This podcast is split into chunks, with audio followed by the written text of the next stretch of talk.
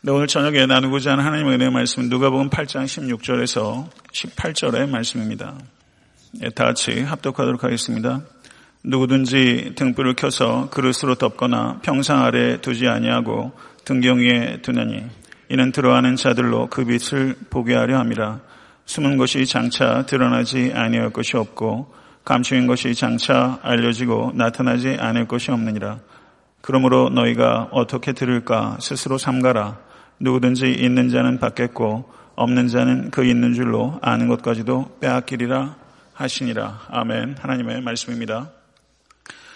누가복음 팔 장 십육 절 십팔 절의 이 비유는 누가복음에 나오는 비유가 스물세 개입니다. 스물세 개의 비유 가운데 여섯 번째 해당되는 비유입니다. 그런데 오늘 비유 바로 앞에 있는 비유가 뭐냐면 씨 뿌리는 자의 비유가 있었습니다.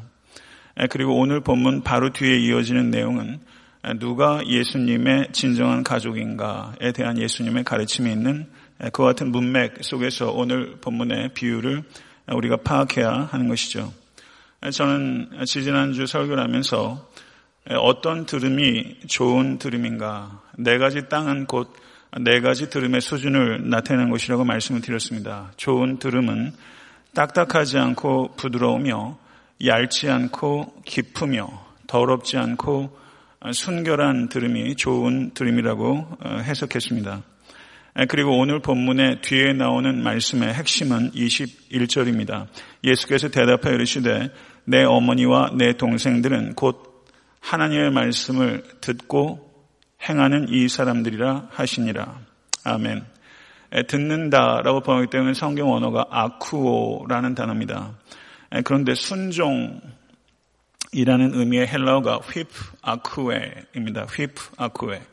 휘포라는 것은 전치사로서 under 이런 뜻입니다. 그러니까 순종 휘포 아쿠에라는 이 명사는 아래에서 듣기 이런 뜻입니다. 순종의 원어적인 의미는 아래에서 듣기입니다. 그렇기 때문에 들음은 반드시 순종의 책임을 수반하는 것이다 이렇게 말할 수 있는 것이죠. 오늘 설교를 여러분께서 귀로 듣습니다. 그런데 이 진정으로 들음에 성공했는가 여부는 순종의 여부에 달려있는 것이다 이렇게 말하면 틀림없다는 것입니다. 오늘 본문을 읽게 되면 오늘 본문의 핵심 구절은 십팔 절 상반절이라는 것을 알 수 있습니다. 십팔 절 상반절을 보시면 너희가 어떻게 들을까 스스로 삼가라 이렇게 말하고 있습니다. 오늘 본 말씀 십육 절 십팔 절은 사 절에서부터 이십일 절까지 이어지는 세 개의 가르침들, 여기에는 들음에 대해서 이야기를 하고 있습니다. 들음이라는 문맥들 가운데 있는 오늘 본문의 가르침이라는 것을 염두에 두면서 문맥 속에서 본문을 이해해 나가도록 하겠습니다. 십육 절을 한번 보시죠. 누구든지 등불을 켜서 그릇으로 덮거나 평상 아래에 두지 아니하고 등경 위에 두나니 이는 들어가는 자들로 그 빛을 보게 하려 함이라.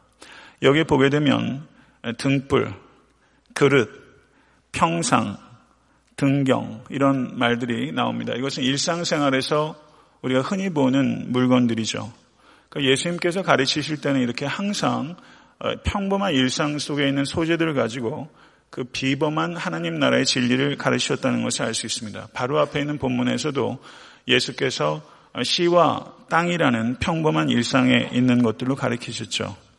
성도 여러분, 예수님께서는 우리 역시 평범한 삶의 일상 속에서 비범한 영적 진리를 발견하기를 원하십니다. 그리스도인들이 묵상해야 되는 것은 세 가지라고 할 수 있습니다. 저를 한번 따라하시기 바랍니다. 말씀, 자연, 일상. 이렇게 세 가지 말씀, 자연, 일상 이것들을 깊이 묵상하시면서 영적 보물들을 캐내시는 여러분과 제가 될 수 있게 되기를 간절히 바랍니다. 여기에서 말하는 등불은 무엇입니까? 그것은 천국 복음을 의미하는 것이다 이렇게 볼 수 있습니다. 등불을 켜서 그릇으로 덮거나 평상 아래에 두는 사람 없습니다. 여기서 평상으로 번역된 성경 원어는 침대라고 해도 무관합니다. 여러분 침대 밑에 뭐 있어요? 침대 밑에 먼지가 가득하고 그래서 버리자니 아깝고 어디 소중하게 간직하지 않은 것들 침대 밑에 잔뜩 들어가 있습니다. 불필요한 것들이 있고 그리고 평상 밑에 등불을 놓게 되면 이게 위험한 노릇 아닙니까? 그러니까 복음을 듣고 응답하는 사람은 그것을 평상 아래 놓게 되면 복음을 불필요한 것으로 취급하는 것이나 혹은 이 평상 아래 복음을 둔다는 것은 필연적으로 위험해진다라는 의미라고 볼 수 있는 것이죠. 그러면 이 등불, 복음은 어디에 있어야 되는가? 등경 위에 있어야 됩니다. 그리고 등경 위에 놓일 때 길을 찾고 있는 사람이 그 불빛을 보고 들어올 수 있게 되는 것이죠. 성도 여러분, 묻고 싶습니다. 여러분은 복음을 그릇으로 덮어두고 계시거나 혹은 평상 아래 숨겨두고 계시지는 않습니까? 복음은 무엇입니까? 주 예수 그리스도를 믿음으로 말미암아 하나님께서 죄와 사망에서 우리를 값없이 건져주신다는 복된 소식입니다. 이것을 믿으십니까? 그리고 하나님께서는 이 복된 소식을 그리스도인들에게 위임하셨다는 것 믿으십니까? 성도 여러분, 진실로 믿으신다면 이 복된 소식을 전하지 않는 것은 침묵하는 죄를 범하는 것이라는 것을 받아들이시겠습니까? 성도 여러분, 그것은 침묵하는 죄입니다. 윌리엄 테일러라는 선교사가 이런 말을 했습니다. 수많은 사람들이 하나님을 알지 못한 채 죽어가고 있는데 교회 안에서 자기 안위에만 빠져 찬송가를 부르며 즐거워하는 모습을 더 이상 참고 봐줄 수가 없다.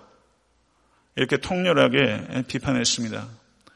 오늘 기도 중에도 말씀했지만 한국 기독교가 참 많이 잘못했습니다. 성도 여러분, 우리가 진정으로 성전 안에서 예배 드리면서 다른 사람들이 예배 드리지 않는 것에 대해서 우리는 무감각했습니다. 우리는 성전 안에서 뜨겁게 우리가 예배하는 데만 집중했지 예배하지 않는 바깥의 많은 사람들에 대해서 무관심했습니다. 잘못한 것입니다. 이건 위선입니다. 저는 애틀랜타 성경인 교회 역시 이 역겨운 위선에서 완전히 자유하다고 생각하지 않습니다. 성도 여러분, 제가 아마존 선교신학교를 교회가 이렇게 버겁도록 섬기면서 제 안에 고민이 있습니다. 아마존에 가서 선교하면서 왜 아틀란타에서 전도하지 않는가? 이것에 대해서 제가 질문을 받으면 제가 할 말이 없습니다. 왜 아마존에서 선교하는 게 더 쉬울까요? 왜 아틀란타에서 전도하는 게 더 어렵습니까? 저는 내년도 회계년도에는 힘을 다해서 이 모순을 깨뜨릴 것입니다. 아틀란타에서 전도하는 일에 우리 모두가 힘을 쏟을 수 있게 되기를 간절히 바랍니다. 그렇다면 그리스도인들이 전도의 당위성에 대해서는 다 인정하면서 실제 왜 전도를 하지 않는가? 그것은 전도에 대한 잘못된 생각들이 있기 때문입니다. 전도를 사람들이 어떻게 생각하냐면 예수님을 믿게 하는 것이 전도다 이렇게 생각합니다. 그렇지 않습니다. 예수님을 믿게 하는 것은 우리가 할 수 있는 일이 아닙니다. 전도는 예수님을 전하는 것입니다. 성도 여러분, 우리가 전도를 해서 몇 사람이 회심하게 되었는가, 그 숫자는 우리가 연연할 영역이 아닙니다. 우리가 책망받을 것은 우리가 예수님을 믿게 하지 못한 것에 대해서 책망받지 않습니다. 예수님을 전하지 않은 것에 대해서 책망받을 것입니다. 올 한 해 전도하셨습니까? 이제 가을바람이 벌써 선선하게 붑니다. 아직도 사 개월여 남았습니다. 예수님을 믿게 하는 것은 우리가 하지 못합니다. 그러나 예수님을 전할 수 있습니다. 모쪼록 이 남은 시간을 아끼셔서 예수님을 전하실 수 있게 되길 간절히 바라고 여러분 평생의 삶에 예수 전하십시오. 그래서 부디 책망받는 성도와 교회가 되지 않을 수 있게 되기를 간절히 바랍니다. 제가 가보고 싶은 도시가 중에 하나가 아테네라는 곳에 가보고 싶습니다. 언제 성지순례, 뭐 소아시아 돌면서 한번 가볼 기회가 있을 수 있지 않을까 기도해 보는데요. 예, 아테네 가보신 분도 계실 겁니다. 여하튼 옛날에 화려, 화려했던 과거는 가고 이젠 그 흔적만 남아있는 것이죠. 지금도 그 흔적만으로도 압도적인 부분이 있는데 사도 바울이 아테네에 갔을 때 그 아테네의 아름다움은 그야말로 장관이었을 것입니다. 그러나 사도 바울은 아테네에 갔는데 그 압도적인 아름다움에 매혹당하지 않았고 압도적인 우상을 보고 사도 바울은 경악했습니다. 압도적인 아름다움에 매혹되지 않고 압도적인 우상에 경악했어요. 아테네 사람들이 가지고 있는 예술적인 신미한적인 재능은 역사 이래로 유례가 없을 정도입니다. 그들이 가지고 있던 철학적 깊이나 예술적 아름다움은 탁월합니다. 그 놀라운 재능을 가지고 기껏해야 우상이나 섬기고 있는 것에 대해서 사도 바울은 사도행전 십칠 장 십육 절에 격분했다 라고 표현하고 있습니다. 이 격분했다 라고 표현되고 있는 이 성경 언어는 매우 강렬한 언어입니다. 영혼에 경련이 일어날 정도로 아파했다 이런 뜻입니다. 아테네의 그 장관을 보고서 이 사도 바울은 영혼에 경련이 일어날 만큼 통증을 느꼈다는 것이죠. 성도 여러분, 믿지 않는 이들을 보고서 그리고 이 믿지 않는 이 세상에 가득한 이 악한 문화를 보고서 여러분과 저에게 통증이 없습니다. 통증이 있으십니까? 여러분과 저에게 이 통증은 없습니다. 이 통증 회복돼야 합니다. 이 통증을 갖게 해달라고 기도해야 할 것입니다. 이 통증이 없이 목회한다는 것 참 죽을 노릇입니다. 이 통증이 있어야 목회할 수 있죠. 이 통증이라는 것 필요한 것입니다. 저는 여러분과 제가 이 통증을 갖게 해달라고 기도할 수 있기를 간절히 바라고, 대한민국의 현실이 우리가 무감각해서 그렇지 간단치 않습니다. 만에 하나, 만에 하나 그걸 어떻게 감당할 것인지 교회가 참, 참 잘못하고 있고 지금도 그러는데요.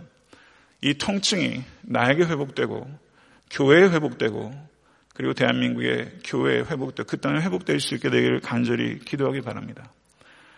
아픔을 느끼는 것이 소명이다. 누가 그런 이야기를 했어요. 아픔을 느끼는 것이 소명이다. 인생을 한 번 왔다 가는 인생, 관광객으로 살 것인가 아니면 증인으로 살 것인가. 성도 여러분, 선택하십시오. 사마천의 사기라는 글을 보면 낭증 지추라는 고사성어가 있습니다.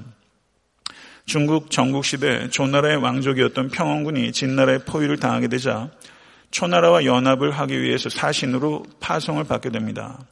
그래서 평원군이 자신과 함께 떠날 문무를 겸비한 사람들을 뽑고 있는데 모수라는 사람이 스스로를 청거했습니다.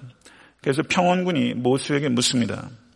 어진 선비의 처세란 마치 송곳이 주머니 속에 있는 것과 같아서 그 끝이 보이기 마련인데 자네는 나의 문화에 기거한 지가 삼 년이나 지났는데 내가 아직 이름도 들어보지 못했으니 자네에게 무슨 능력이 있는가? 그랬더니 모수가 그렇게 말합니다. 저는 오늘에야 처음으로 주머니 속에 넣어지기를 바랄 뿐입니다. 만일 저를 일찍 주머니 속에 넣어주셨다면 비단 송곳, 송곳 끝만 보였겠습니까? 송곳 자루까지 모두 보내드렸을 것입니다. 이와 같이 모수가 호언장담을 하자 평원군도 모수를 사신 일행에 가담시켜서 초나라로 갔고, 그런데 협상은 지지부진했습니다. 그때 모수가 나서서 초왕을 꾸짖기까지 하며 뛰어난 연변으로 두 나라의 협상을 단판으로 이끌고 혈맹을 이끌게 된 것이죠. 낭중 지추, 주머니 속에 송곳은 보이기 마련이다. 낭중 지추. 제가 이 고사성어로 이야기하는 것은 오늘 본문을 보게 되면 숨은 것이 장차 드러나지 않을 것이 없고 감추인 것이 장차 알려지고 나타나지 않을 것이 없느니라. 이 말씀이 낭중지추의 말씀과 연관된다고 생각하기 때문입니다. 주머니의 송곳도 나타나기 마련인데 우리의 영혼 안에 있는 복음은 어떻게 이렇게 나타나지 않을 수 있습니까? 주머니의 송곳이 드러날 수밖에 없다면 여러분과 저의 영혼 가운데 있는 이 복음의 능력도 두드러지게 나타나야 되고 나타날 수밖에 없는 것입니다. 성도 여러분, 누가복음 십이 장 삼 절을 보게 되면 감추인 것이 드러나지 않을 것이 없고 숨긴 것이 알려지지 않을 것이 없느니 이러므로 너희가 어두운 데서 말한 모든 것이 광명한 데서 들리고 너희가 골방에서 귀에 대고 말한 것이 지붕 위에서 전파되리라. 디모데전서 오 장 이십오 절은 이와 같이 선행도 밝게 드러나고 그렇지 아니한 것도 숨길 수 없느니라 이렇게 말하고 있습니다. 성도 여러분, 진리는 드러나기 마련입니다. 그러나 진리를 말하는 것이 위험할 때가 있습니다. 그리고 진리를 말하기 위해서 핍박을 감수해야 될 때도 있습니다. 그러나 성도 여러분, 진리는 결국에는 반드시 승리합니다. 할렐루야. 믿으십니까? 진리는 결국에는 반드시 승리합니다. 진리가 우리의 삶 속에 어떻게 드러납니까? 진리의 표현 방식은 사랑입니다. 사랑으로 표현되지 않는 진리, 진리로 통제되지 않는 사랑을 경계하십시오. 진리를 잃어버린 사랑은 맹목으로 흐르게 되고, 사랑을 잃어버린 진리는 이론으로 그치게 됩니다. 성도 여러분, 얼마나 맹목과 이론이 범람하는지 모르겠습니다. 저는 이 두 가지를 여러분 개인의 삶 가운데 반드시 조화시킬 수 있기를 간절히 바랍니다. 사랑으로 표현되는 진리, 이론으로 전락하지 않는 진리를 세우십시오. 모쪼록 사랑으로 여러분의 진리를 믿는 바를 나타내시는 모든 권속되실 수 있게 되기를 간절히 축원합니다. 제가 설교를 준비하면서 진리가 성경 원어로 알레세야입니다. truth. 그런데 우리가 진리를 이해하기 전에 우리에게 있어야 될 것이 무엇인가? 진실함에 대해서 저는 이야기를 해야겠다라고 생각이 들었어요. 우리가 입으로 진리를 얘기합니다. 그리스도인들이. 그런데 그리스도인들의 삶에 진실함조차 없습니다. 진실함이 없는 사람이 진리를 얘기하는 것이 우리 현대 기독교인들의 문제고, 그리고 목회자의 문제로 생각합니다. 성도 여러분, 진실하다는 것 너무나 귀한 것입니다. 모쪼록 여러분과 제가 더욱더 진실해질 수 있게 되기를 간절히 바랍니다. 십팔 절 상반절을 보면 어떻게 들을까 스스로 삼가라 이렇게 말씀하고 있습니다. 어떻게 들을까 스스로 삼가라. 들음의 내용을 지금 초점을 맞추고 있다 보다는 어떻게 들을까 하는 들음의 태도에 대해서 말씀하고 있습니다. 하나님께서는 대화하시는 하나님이심을 믿으십니까? 하나님께서 여러분과 대화하기를 원하십니다. 이것은 하나님께서 우리를 인격적으로 대우하신다는 뜻입니다. 대화의 상대로 우리들을 높여주신다는 뜻입니다. 그리고 모든 대화의 기초는 경청에 있습니다. 성도 여러분, 듣고 싶은 말만 듣고 계십니까? 아니면 진리를 듣고 계십니까? 성도 여러분, 신앙생활 오래 해오셨습니다. 어떤 설교를 듣고 싶으십니까? 아합에게 사백 명의 선지자들이 있었습니다. 그들은 거짓 예언자들이었습니다. 아합 왕이 듣고 싶어하는 이야기만 하는 설교자들이었습니다. 여러분, 그런 설교자 만나고 싶으십니까? 아니면 하나님의 뜻대로 선포하는 설교자를 만나고 싶으십니까? 하나님의 뜻대로 설교하는 설교자는 혼자 성장합니까? 아닙니다. 회중과 함께 성장합니다. 그리고 회중이 낫습니다. 그런 설교자는 회중이 낫습니다. 제가 만약에 사람의 귀를 달래는 설교자가 아니라 하나님의 뜻대로 선포하는 용기 있는 설교자가 될 수 있다면 그 상당 부분은 성도님들이 키워내는 부분이 있을 것이다. 저는 그렇게 생각합니다. 성도 여러분, 오늘 저녁에 여러분 설교자가 여러분 양심을 달래주기를 원하십니까? 양심을 아프더라도 깨우기를 원하십니까? 개구리 떼가 숲을 지나가고 있었습니다. 개구리 두 마리가 깊은 구덩이에 빠졌습니다. 다른 개구리들이 구덩이 주변에 다 모였습니다. 그리고 개구리들이 밑을 쳐다보니까 구덩이가 너무나 깊어서 두 개구리에게 말했습니다. 이제 너희들은 죽었어.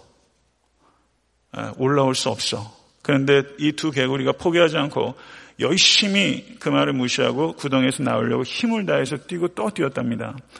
그런데 다른 개구리들이 그 수고가 도로에 그칠 것 같아서 아래에다 대고서 계속 울부짖었답니다. 그만 받아들여. 그렇게 했답니다. 그랬더니 두 마리 중에 한 마리가 그것을 받아들이고 이내 포기해버리고 죽고 말았답니다. 그런데 한 개구리는 더 사력을 다해서 그 구덩이에서 나오려고 힘을 다해서 계속 노력했고 위에 있는 개구리들은 죽으라고 외쳤답니다. 그런데 밑에 있던 개구리가 더 노력을 해서 구덩이에서 나왔대요. 그랬더니 다른 개구리들이, 개구리들이 그 개구리가 살았다는 것에 대해서 기뻐하기는커녕 너 우리 말 안 들렸어? 그랬더니 살아 돌아온 개구리가 나는 귀가 잘 안 들려. 그렇게 얘기를 했답니다. 다른 개구리들이 그만 포기하라고 부르짖는 외침을 자기를 응원하는 외침으로 듣고서 더 힘을 내서 뛰어서 살아났다는 것이죠. 우스꽝스러운 얘기인데 여기에는 굉장히 날카로운 교훈이 있습니다. 그만 포기하라는 말, 안 들어도 되는 말을 안 들었기 때문에 살 수 있었던 것이죠. 안 들어도 되는 말을 안 들었기 때문에 살 수 있는 것입니다. 목회를 하면서 우리는 어, 들어야 하는 소리를 잘 듣는가, 안 들어도 되는 소리를 잘 듣는가, 안 들어야 하는 이야기를 잘 듣는가, 이게 저에게도 항상 항상 어려운 문제입니다.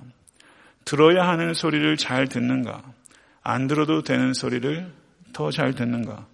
제가 부모님들께서, 부모님들이 저를 이제 양육하신 과정에도 참 그랬어요. 자식으로서 들어야 될 소리 참 늦게 알아들었던 것 같아요. 제 자신을 되돌아보면 안 해도 되는 말을 더 많이 할 때가 많고 안 들어도 되는 말에 더 귀가 솔깃할 때가 많이 있었던 것 같습니다. 오늘 본문에서는 삶과 듣는 것에 대해서 조심하라 이렇게 말을 하고 있는데요.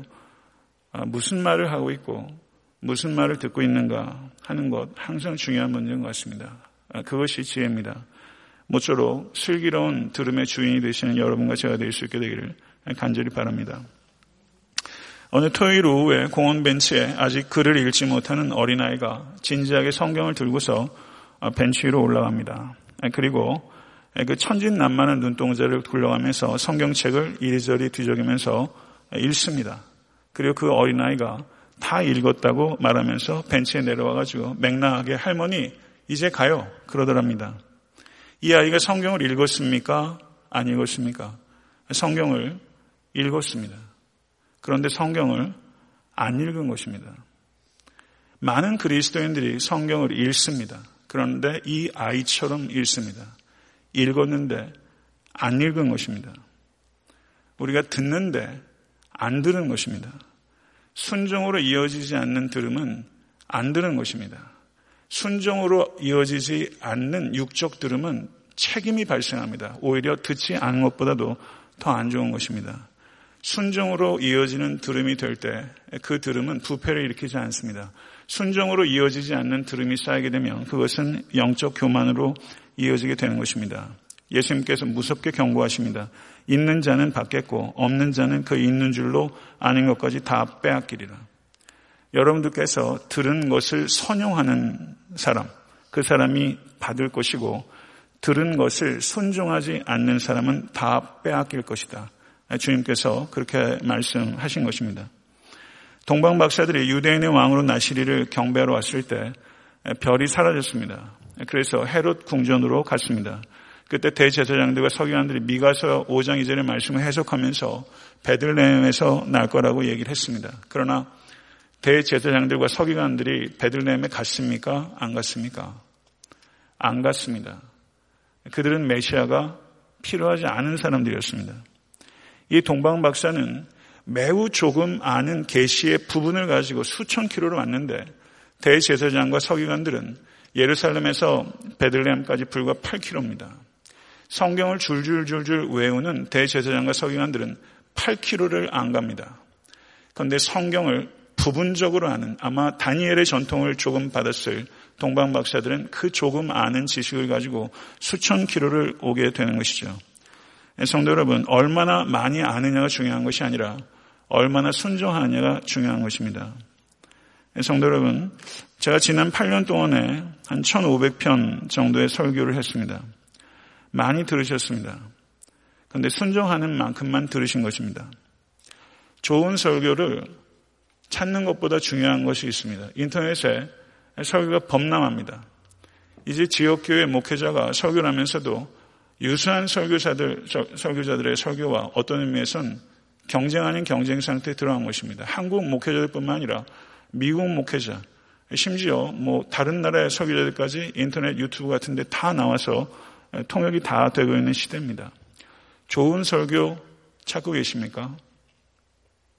좋은 설교를 찾는 것보다 중요한 것은 투박한 설교라도 하나님의 말씀을 전하는 것이라면 그 말씀에 순종하는 것이 훨씬 중요한 것입니다. 설교를 듣고 순종하는 성도가 애틀랜타 섬기는 교회에 늘어나기를 간절히 소원합니다.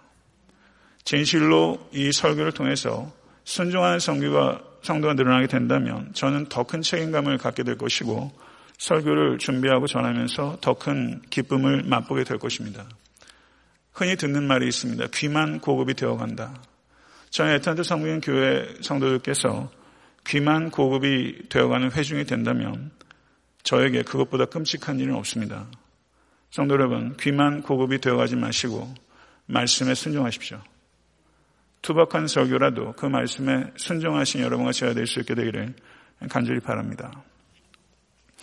오늘 말씀을 준비하면서 한 가지 또 실천적인 것에 대해서 좀 여담을 하고자 합니다. 제가 뉴욕에서 부목사로 섬길 때 제가 그 코로나라는 지역에서 그냥 원 베드룸 아파트만에 있다가 어, 바퀴벌레가 그냥 줄잡아 대는데 한 오십 마리씩 보입니다. 주방에 가면.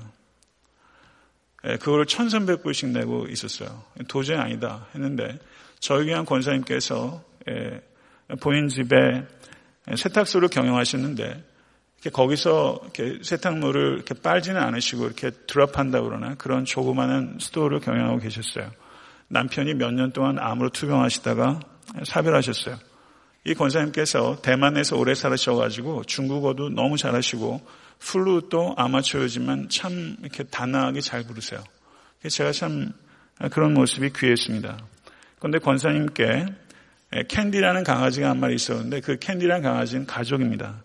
그런데 그 캔디가 얼마나 기특한지 몰라요. 권사님이 밖에서 오시게 되면 이 캔디가 이 층에 이제 가정집이 있으니까 캔디가 이 층에서 밑으로 정말 쏟아지듯이 내려옵니다. 그런데 제가 밖에서 오게 되면은 밑으로 내려오는 법이 단 한 번도 없었습니다. 계단 끝에서 기다려가지고 아주 고양, 교양 있게 꼬리만 흔들면서 저를 기다리더라고요. 그러니까 일 층까지 마중 나와야 될 사람과 이 층에서 맞아도 되는 사람을 구분하는 것이죠. 예, 사람보다 낫다. 그런 생각했는데요. 오늘 전화를 하면서 권사님이 뭐라고 얘기를 하시냐면 오랜 비즈니스 이젠 접으신다고. 제가 그만하세요라고 되게 말씀 많이 드렸거든요. 아내도 그래도 사실 수 있는데 그만하신 게 좋겠다고. 근데 얼마 전에 넘어지셔가지고 그만두신다고 얘기를 하시더라고요. 그런데 손님이 와서 갑자기 전화가 끊게 됐습니다. 그래서 카톡이 왔는데 거기에 대충 이런 얘기가 쓰였어요. 목사님 전화 감사합니다. 가게가 변호사를 통해서 이제 수속을 밟고 있습니다. 제가 별로 돈벌이가 안 되는 가게를 팔게 된 것과 제 생각보다 너무 비싸게 팔린 것이 저에게 고통을 줍니다. 이 가게를 사는 사람은 서른여덟 살 중국 여성인데 아이가 네 명이고 막내는 팔 개월이랍니다. 이 가게 살려고 돈을 빌렸다고 하네요. 육만 불에 팔았습니다. 전 육만 불보다 훨씬 값어치 있는 가게라고 생각해요. 근데 육만 불에 팔았다고 말하면서 며칠 동안 잠을 뒤척였다 이렇게 말하더라고요. 그러면서 그 뒤에 목사님, 원권사님, 정권사님, 김권사님 팔월에 하나님께서 부르셨습니다. 주님께서 모두 평안하시리라 믿습니다. 목사님 건강하십시오. 이렇게 글을 썼어요. 제가 세 명의 권사님들 중에 원권사님 세상을 떠나셨다는 말에 마음이 서늘합니다. 제가 권사님 많이 생각하거든요. 제가 뉴욕에 있을 때도 팔십이 넘기셨습니다. 그런데 그 코로나에서 그 어 거기 그 한인들이 많이 사는 지역으로 그 화구 같은 거를 들고 다니시면서 그 노인당을 다니셨는데 똑같은 길에 오가는 교회 다른 어르신들이 본인은 자가용 타고 다니시면서 이 할머니를 한 번도 태워주지 않으시더라고요. 참 야박도하다. 제가 속이 많이 탔었습니다.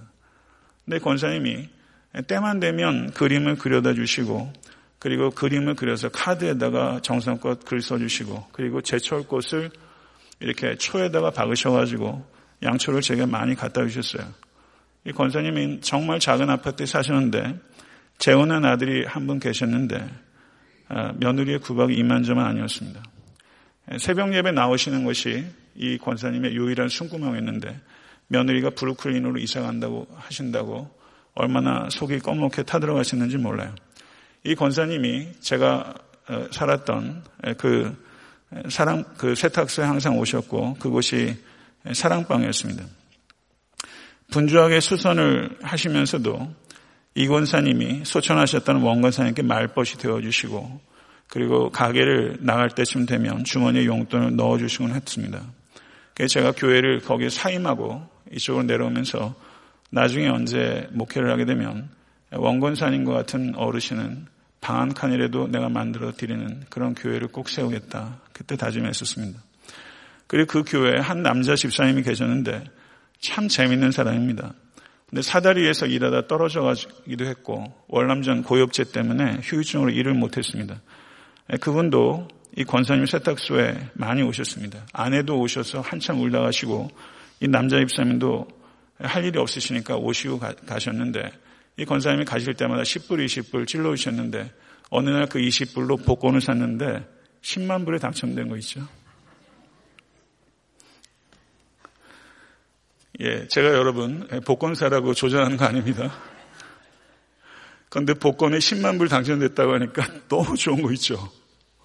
너무 좋더라고요. 예, 그래서 이 권사님도 너무 기쁘셨겠다 이런 생각이 듭니다. 세탁물 사이로 이렇게 옷을 이렇게 집이고 들어가면 제가 자는 쪽방이 하나 나오는데 가히 진짜 쪽방입니다. 퀸사이즈 침대를 놓게 되면 안에서 걸어다닐 수가 없습니다. 퀸사이즈 침대 하나가 방의 한 구십 퍼센트를 차지합니다. 그래서 아버지 어머니가 저희 집에 방문하셨을 때 아버지 어머니가 퀸사이즈 침대에 누우시니까 제가 옆에 누웠는데 제 몸이 들어가니까 내 관에 누우면 이런 느낌이겠구나 그런 생각이 들었어요. 이 년 가까이 그 집에 있으면서 저녁 식사를 항상 차려주셨어요.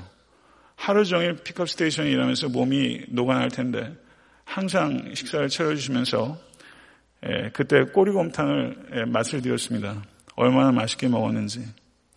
그래서 그렇게 좁은 집에 있으면서 목사 공부 많이 했다 생각이 되고 성도님들의 애환을 가까이 보게 된 것은 제가 신학교에서 배울 수 없는 것 많이 배웠습니다. 근데 권사님이 이제 은퇴하신다고 합니다. 은퇴하면 여기 한번 꼭 오겠다고 얘기를 하셨는데 언제 성도님들도 백 개가 있다고 생각하고요. 권사님에게 와서 이런저런 삶의 이야기 보따리 털어놨던 외로운 사람들은 이제 어디 가서 어떤 세탁소에 가서 이야기 보따리 풀어놔야 되나 이런 생각도 듭니다.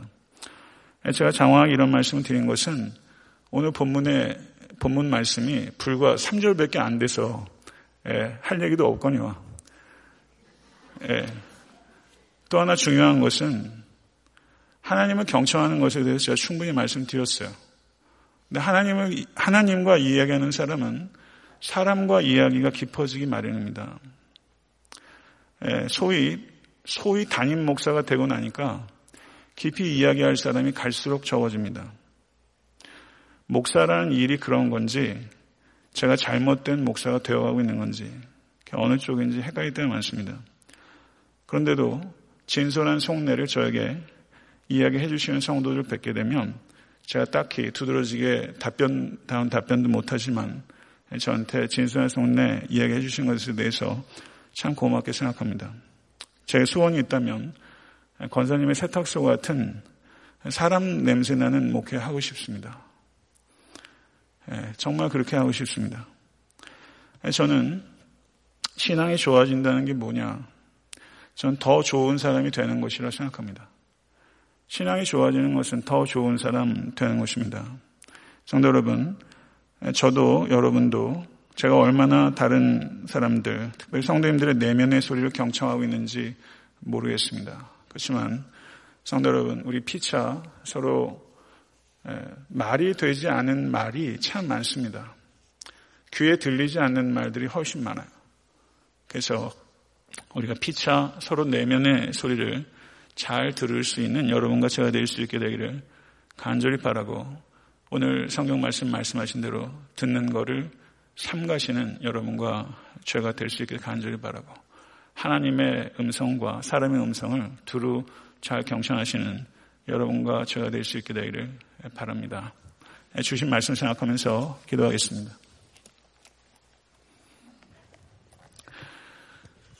거룩하신 하나님 아버지, 이 시대의 등불은 복음입니다.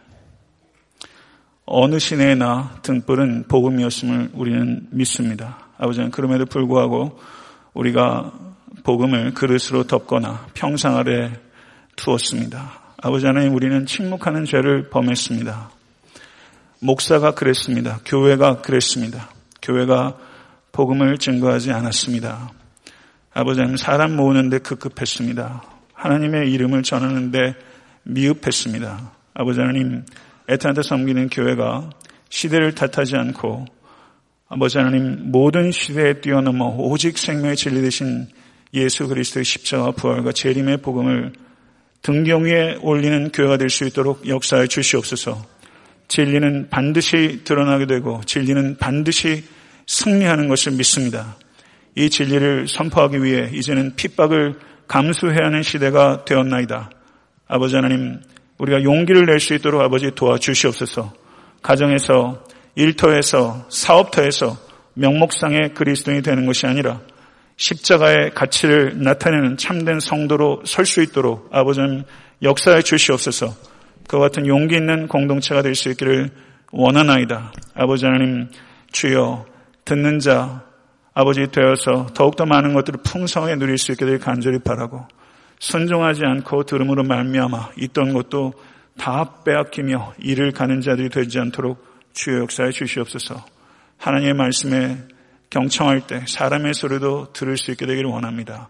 우리가 잘 듣지 못했습니다. 이 종이 잘 듣지 못했나이다. 아버지 하나님 용서하시고 들어야 할 것 듣고 듣지 말아야 할 것 듣지 않는 지혜와 명철과 슬기를 우리 모두에게 주시옵소서. 예수 그리스도 이름으로 간절히 기도드렸사옵나이다. 아멘.